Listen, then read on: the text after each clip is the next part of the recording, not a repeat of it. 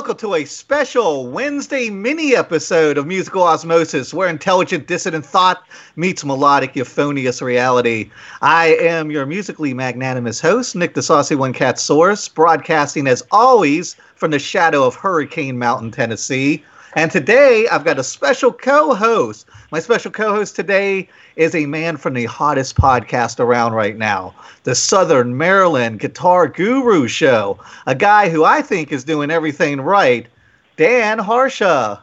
Dan, what is up? What's up, Nick? What's happening, man? It's good to be here today. I really appreciate this, man. Happy snow day. Yeah, man. I'm I'm just chilling in my studio all day. It's like a dream come true. Right on. Hey, I'm glad to have you here, man. I was on your show like two weeks ago, and I'm not just blowing smoke up your ass. I've told you a couple different times in phone conversations. You guys are doing everything right on that podcast. I can't believe the movement you've already gotten out of. What are you on now? 14, 15 episodes? Yeah, episode 14 comes out this Friday at 8, and it's just been the response has been insane down here, man. The, the community's really rallied behind us um, everybody wants to get on board. My March schedule's almost full. Um, so it's just insane right now, man. And all the local musicians are sending me they're sending me their music. So we're gonna start playing more of that soon too. So it's really cool. I'm down with it, man. It's really happening and it's crazy because I couldn't imagine, and maybe this is just me and my own biased response growing up in Waldorf, but I couldn't imagine a fucking Southern Oklahoma guitar guru show or a Southern, like um, Arizona guitar guru show. And I, I always feel like I might over romanticize it. And this is why me and you are going to put together a little Southern Maryland Wilmers Park documentary this summer. But I really feel right. like that scene is special down there, especially the scene we came up with in the um, 80s and 90s. Right. Well, and another thing is, is when I was um the the, the manager of the Hot Licks Guitar Shop in the mid, you know, a couple of years ago, everybody in the scene was aware of me. So when the show launched, they're like, "Oh, it's Dan. I remember him from Hot Licks. Oh man, we got to check his show out. Oh man, yeah, this is awesome. I remember him at the store. Yeah, let's do it." So that, that I think that really that really helped out. Well, and I think that's what makes that scene special in Maryland more so than other scenes I've been in because I've grown up in a couple different states and been in a couple different music scenes in my life is the unity. I think there's just this coalition of unity in Maryland that I haven't seen in other scenes, at least in my experience. Uh, I know it's kind of, it's really unique, and what's crazy is his Hot Licks is done shut shut down and went out of business, um, retired and the other music store in the area, Island Music, is like they stepped right in and and they that's the that's the store to be at now, and they're they're actually sponsoring a segment on the show. They they sponsor the guitars a week, so every weekend I get a guitar from them and do it upright, take pictures and put it up there, and we talk about it, and it just adds great content to the show and really brings the community together because everybody shops there now, and they say, hey, I've seen that guitar there. Oh man, wow, that's the one. Cool. Right on, man. Nice.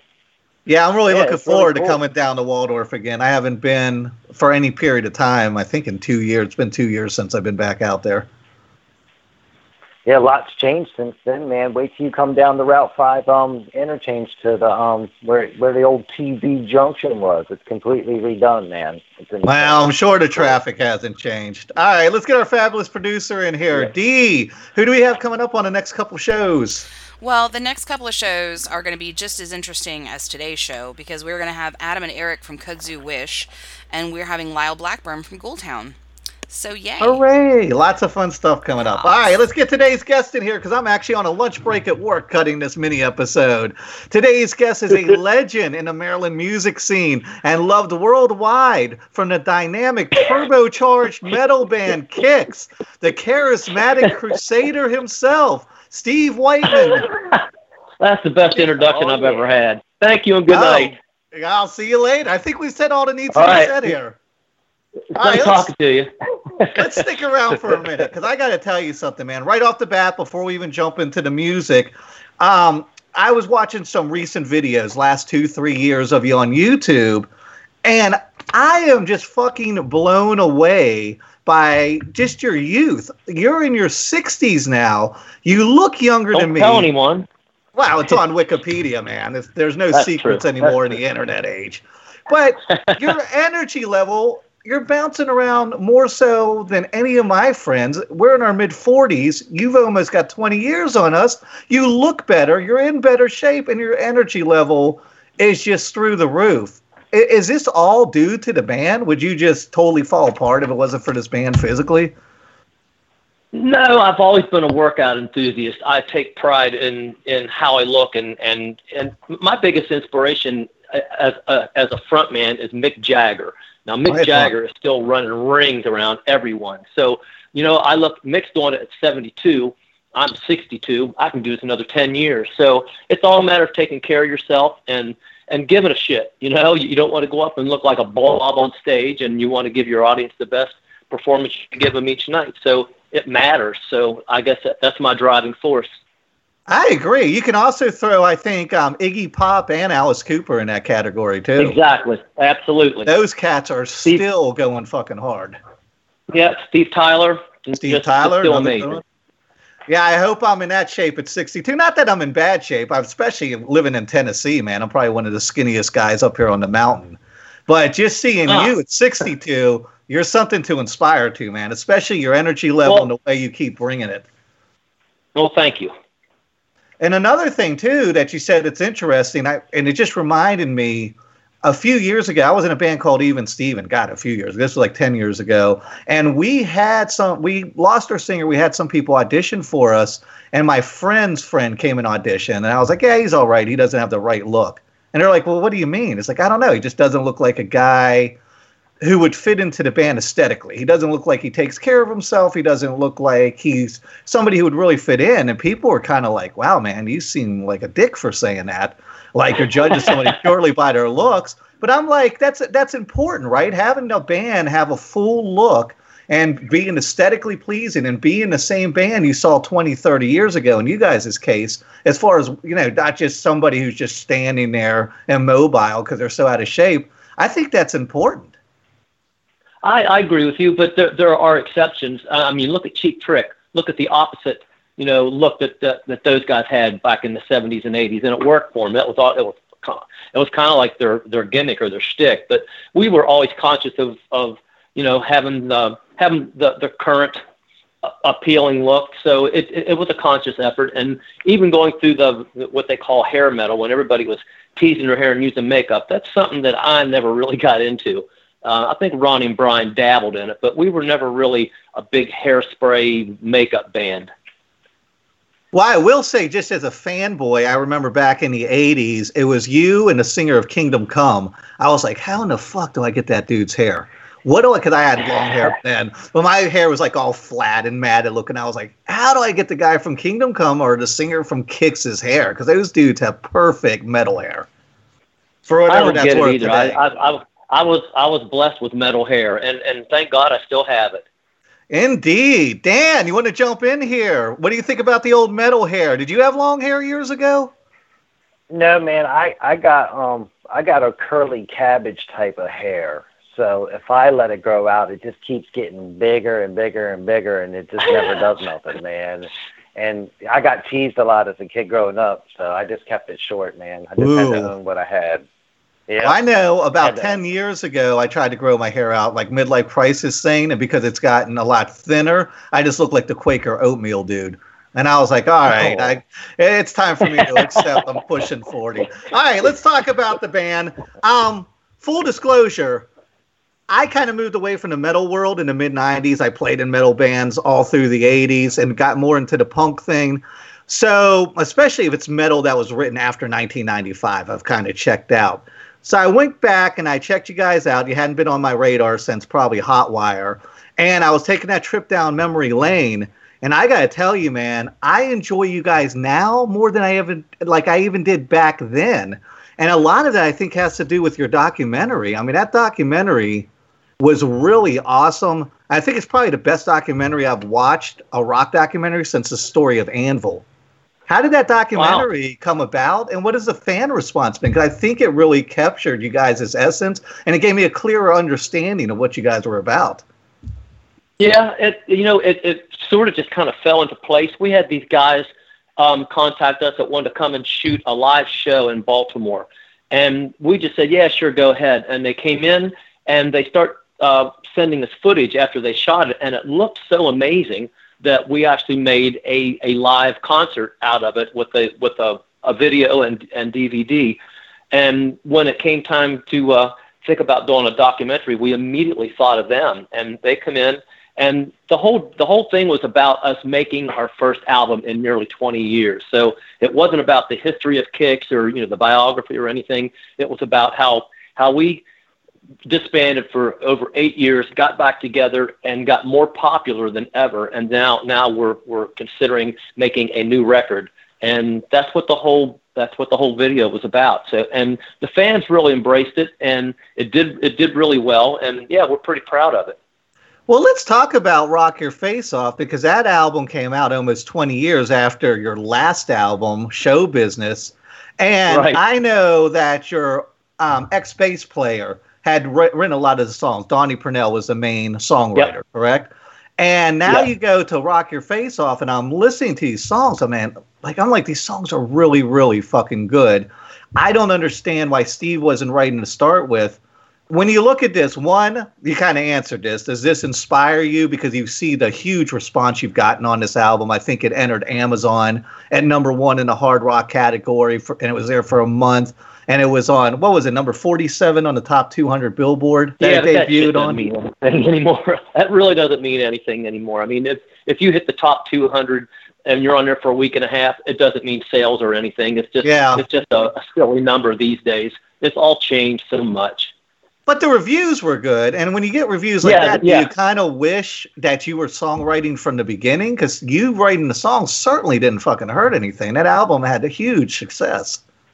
Well, I was writing. I just wasn't. Uh, my songs just weren't being picked for records. Um, the man, the man who wrote all the songs, was in total control of Kix at that time, and everything had to go through him. So you know, he was, and he was a great songwriter. Nobody would argue that. But trying to get a song in edgewise was really, really difficult to the point where it just wore us out. You know, all of us just felt like our contributions were null and void. So what's the point?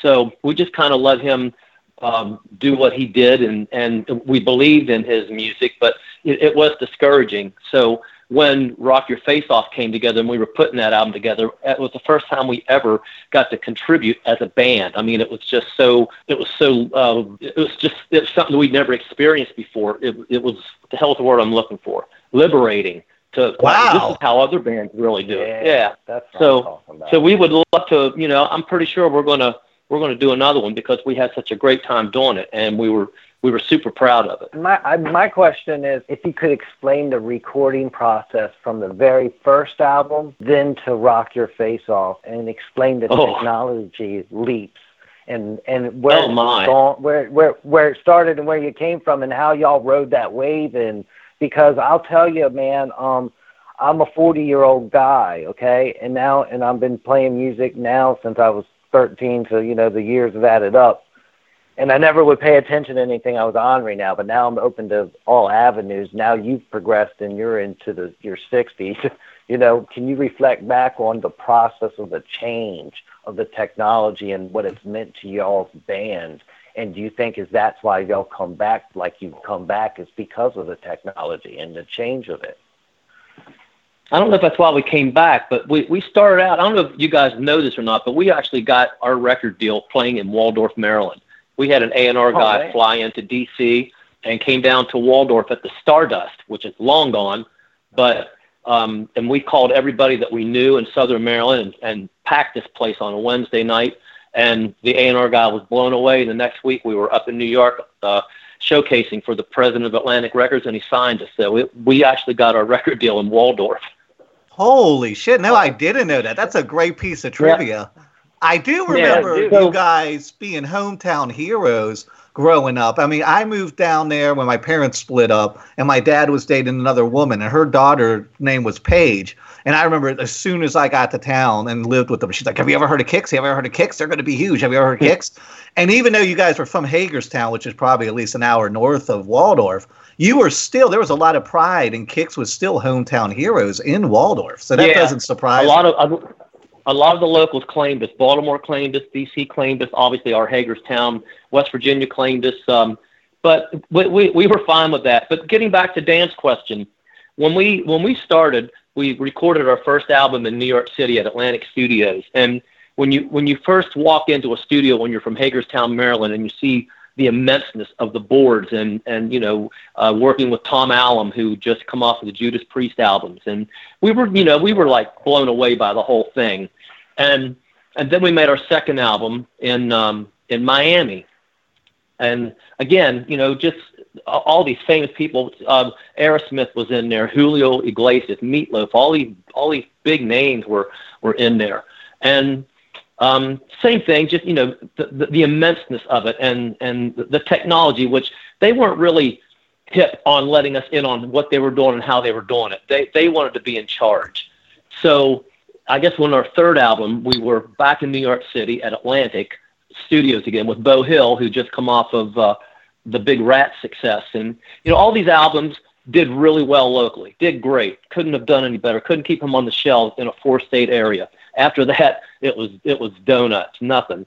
So finally, on the Blow My Fuse album, when we uh, we went to Los Angeles and did with Tom Werman, who you know who's done everybody, and then then it finally it finally goes, and that was that was mainly because the record company saw the hard work that we'd put in, all the touring that we'd paid for ourselves, and just was relentless and and would not give up. So they, they finally uh, repaid us for our just our drive, you know. And then Hotwire, same thing back in Los Angeles, back with Tom Werman. And that was the beginning of the end. That's when the Nirvanas and yeah. Soundgardens and all the bands kind of kicked us all out of the party. So the technology through those years didn't really change all that much, but it was in the next 10 years when everything turned into Pro Tools and, and you could have a studio in your bedroom that, that was as good as what we made our first album on. So when, when we got to Rock Your Face Off, Mark Schenker, our, our bass player, had built a studio in his house, and he had he had soundproof rooms, and he had he had everything that a, a a, a big studio would have, except for a good way to record live drums. So we did go to, to a studio for Jimmy to record the drums, and everything else was done in Mark's house. So and the record sounds great. And also we had um, um, we had Taylor Rhodes involved on that. He was involved in songwriting with Donnie on the Blow My Fuse and Hotwire records. So having Taylor involved kind of kind of kept us in line of what he felt a Kix fan would want to hear. So he was essential in keeping us um, kind of up to date and current with our with our our fan base. Let me ask you something I, I else about Rock Your Face Off. I'll get you right back in here, Dan. When you're doing All this right. album and you see the reviews that it got and you saw this the fan frenzy for it, were you surprised by that? Or, or did you know there was a hunger for Kix to come back and you kind of had a feeling it was going to be a success on some level once you guys put that album together? Well, we knew since we came back and, and we started playing shows again, and we, we really just started locally doing like the, the our comfort zone in the four state area, and then we got a call from an agent in California who who begged me to uh, to to let him represent us. He said, "I can get you guys booked across the country if you give me the opportunity." And I just thought he was out of his mind, and I just laughed at him. And then he he he was relentless. He kept calling me and calling me. Wow. He was a huge fan. So I finally relented, and the first thing he booked for us was Rocklahoma. So we go from playing these little regional shows to playing in front of twenty thousand people, and the reaction was eye opening. It was like, holy shit, these people know who we are and they care. And it's just it's just increased every year. We're we're playing like 35, 40 shows a year, and that's as much as we really want to do. And it's you know the crowds are coming out. They're they're they're knowing who we are, and I think um, I think Sirius XM Radio has a lot to do with that. Um, and just our live performance because we go out and we kick ass and people remember us because we're doing a lot of festivals in front of a lot of people. And that's no lie, man. And I bring it right back to what I said in the intro. I went to see, um, God, this was even a long time ago, seven or eight years ago, Scorpions and Dio. And I was like, wow, this the, the energy level has really come down on this. Not that Dio was really that dynamic on stage to start with, but I was like, right. wow. But you see, you guys, it's like, how many places can you go see a band from your youth where it's still like that same capturing that same experience. Like a lot of times you go see these bands and it's like seeing a new fucking Star Wars movie. Okay, all the right elements are there. Um, you know, it has Chewbacca and Yoda, that's fine, but it doesn't capture that magic. And I'm watching these videos, I can't even imagine what it's like live, and I'm like, these guys, it's like watching that same, and this isn't a good way, that same show as far as the energy level and that magic. And I don't think there's a lot of bands who could pull that off today. There's a few, but I don't think it's the majority of them. I agree, and we see it all the time when we do these festivals. A lot of big names, and they get out there, and they're they're just not good, and they really shouldn't be out there anymore. But they're they're just showing up and and taking the check and leaving. So, but you know, I guess I can't down them because they're that's the only way they know how to make a living. So they do what they got to do. But um, one thing that, that about Kix is that we've always taken pride in how we look, how we present ourselves, how we perform and the audience is the most important reason we're there. And that shines through, man, definitely. Dan, I'm sorry you wanted to get in here a moment ago. Yeah, I just wanted to let Steve know that, man, I really enjoy Wheels in Motion off Rock Your Face Off. Um, I just like that energy of that song. Can you explain that song to us real quick of like how y'all how that came to be? How involved were you with that track, man? Because I really like that. That's my favorite track on the record. I, I agree with you. And um, actually, yeah, uh, Mark Schenker and and a friend of his wrote that song. And when I first listened to that, I'm like, that song is great. First time I sang it, I thought, Jesus Christ, that song was hard because it, it, it never stops. And and when I do it live as much as I like to jump around, there's not too much jumping around on that song because it's just never there's no time to breathe. But yeah, I, right. I agree with you. That I think that's my favorite track on the record. Dan, you right. must be um, psychically in tune with me because that's actually the song I um, picked out to play. So let's go ahead and play some Wheels in Motion from Rock Your Face Off. and breathe. And breathe. oh, nice.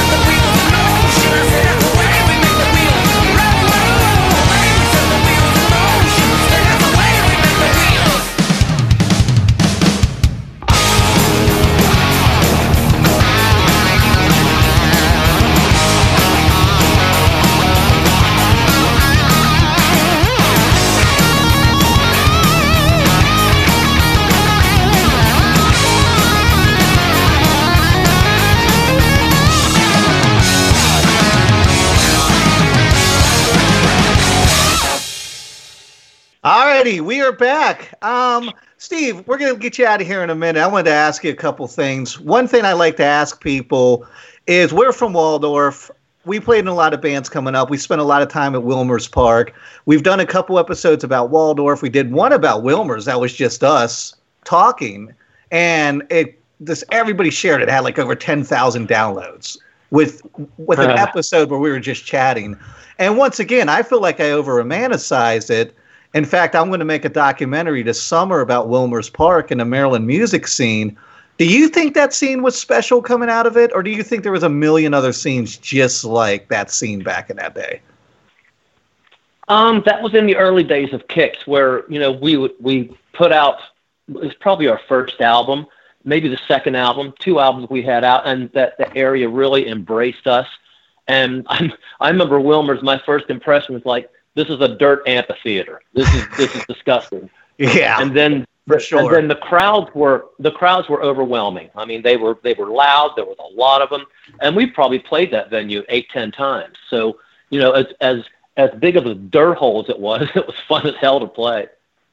Yeah, it had a great yeah. vibe to it. I actually threw a few festivals down there and worked with Wilmers and Warlock, who did the security, who was their nephew. And um, it was a crazy scene. It's gone now, but that's kind of why I want to do a documentary and talk to all the bands about that because it felt special to me. And I've been in other music scenes, and nothing has ever captured that magic of Wilmer's Park and all those bands that came out of that scene in that era. How long did that place last? Because I, I don't think we played there after our second album, which was probably 80, 83, 84. They stopped doing shows on a regular basis, what, Dan, maybe 10 years ago? And then they finally tore the place down about three, four years ago? Yeah, that's right. Is that right? Am, am I on target? The older you get, the less time continuity makes sense to you, and you start misremembering I get how it. far back time goes. All right, let's finish up with a couple um, quick points. I did all this research. Like I said, you guys were off my radar for quite a while, and now you're back on hardcore. I'm back listening to you guys. When you think nice. about Kix's like legacy, their staple in this whole music thing, and where you guys didn't get to the level, the insane, you know, popularity of Ozzy or Metallica. When I read interviews about you guys, it's always the same words that come about you and Kix. fun, high energy, cool as fuck, down to earth are you happy with that legacy? I mean, does it matter if you didn't make it to like the upper stratosphere? The, the reputation you guys have for being such a welcoming and fun band, I feel like that's a legacy I could die happy with. We're pretty damn happy with that. We've been playing the past year. We've been playing the entire "Blow My Fuse" album, which was the biggest album of our lives, and it was the 30th anniversary of, of the record. So we we remixed it and re-released it and, and redid everything to it and called it Fuse 30 Reblown. So right. we've been playing the whole record top to bottom during our live shows. And along with it, I'm telling stories about, you know, um, uh, how this song got released and where we made this video and blah, blah, blah. And at the end of the set, I, I talk about, you know, being on the road for 18 solid months and, and uh, when we got uh, to the record company to sit down with all the suits, and they told us that uh, we still owed them a million dollars.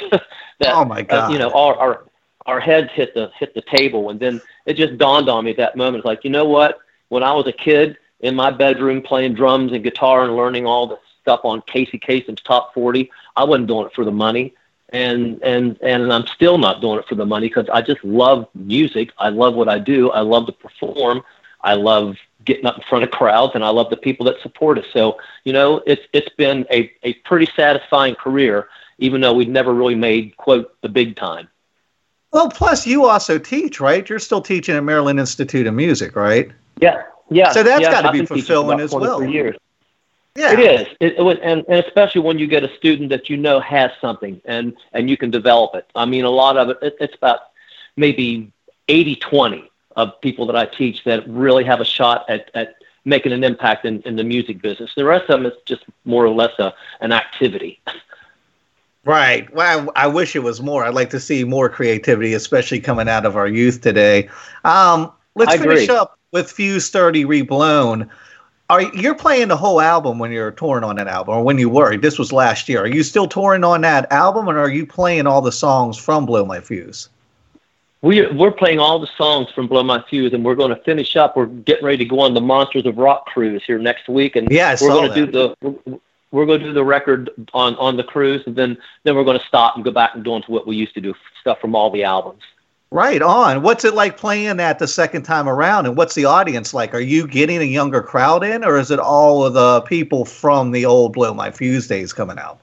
We're multi generational now. We got we got kids, we got parents, and we got grandparents. So uh, yeah, it's it, it's pretty amazing. I just call that good parenting. Yeah, I tend to agree. Dan, I know your kid. Dan, do you have kids? I can't believe I even know if you have kids or not. I know you're married. Uh, check this out. Uh, my daughter is 20 years old, lives up Holy in Colorado, shit. and and and is a is is a grinder just like her old man with her photography, and um, yeah, she's doing all right, man. Yeah, uh, trust me, dude. I'm, I wake up every day going, where did the time go? That's why, why we got Steve on the phone. Where I, my my main question for him is, man, give me 20 years of experience. What do I? What should I be planning for now for later?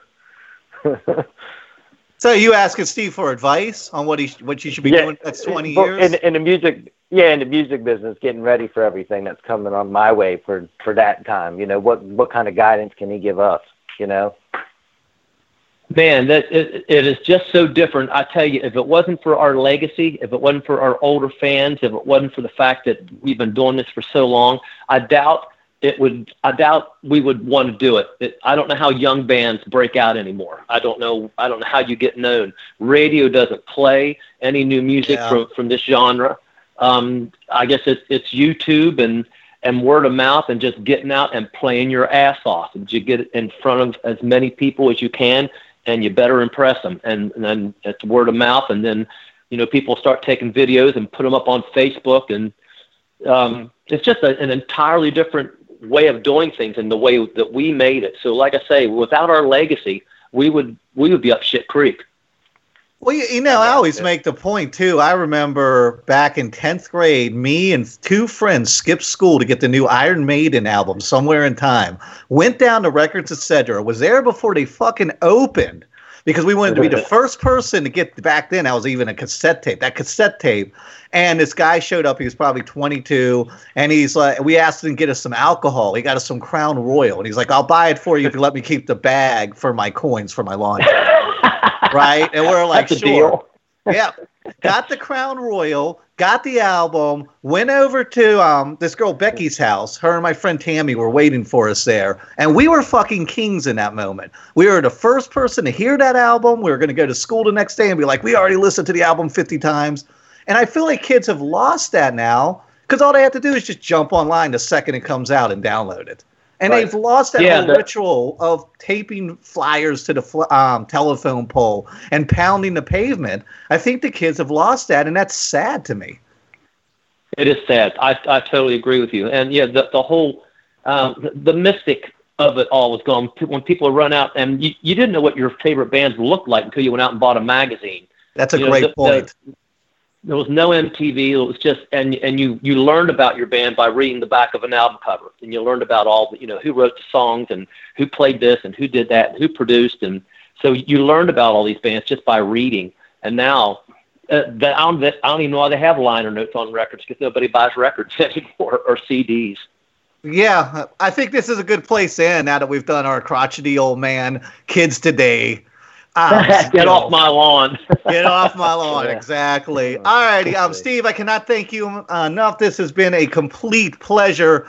Like I said, man, growing up, the one the first thing I heard when I moved to Waldorf was Kix. That's all my um, stepsister at the time could talk about. So this has been a big thrill for us. Yeah. Well, I appreciate it. It's been my pleasure. And before you go, please tell everybody where we can find you on the dastardly interwebs that all the kids are into. Kick.com I guess it's just kix.com. Um, I'm sure we're on Instagram. I don't take care of any of that social media shit because I could care I could care less about it. But it's actually we're on, I get, we're on, .com. Yeah, it's kixband.com, and I guess I guess we're on Facebook and all that other shit. I don't know. all right, fair enough. All righty, Steve. fair enough. You hear that, kids? All righty. Thanks so much for calling in. This has been a pleasure, and we will have that link out to today's show soon. Sounds good. Dan, before you go, you want to tell everybody where they can find you online and when you posting your newest episode? Newest episode premieres Fridays at 8, facebook.com backslash the guitar gurus. And Who's your guest this week? Uh, this week, actually, I have it right here. Um, we have um, a local legend, Mark Lambert. Um, he has a place called Mark's Place where they have all the local musicians get together and they cut studio tracks. Is he related to Tommy Lambert? Uh, nah, this guy's from PG County. He's up. Ah. He's up from there. But uh, he's a good dude, man. But he's been doing this for years, and um, he's got some cool stories with him, man. It was fun last night talking to him. Right on. and you said Instagram too. We can find you. Yeah, at the Guitar Gurus. At the Guitar Gurus. All righty, fair enough. D, take us home. We'll see you guys in a week.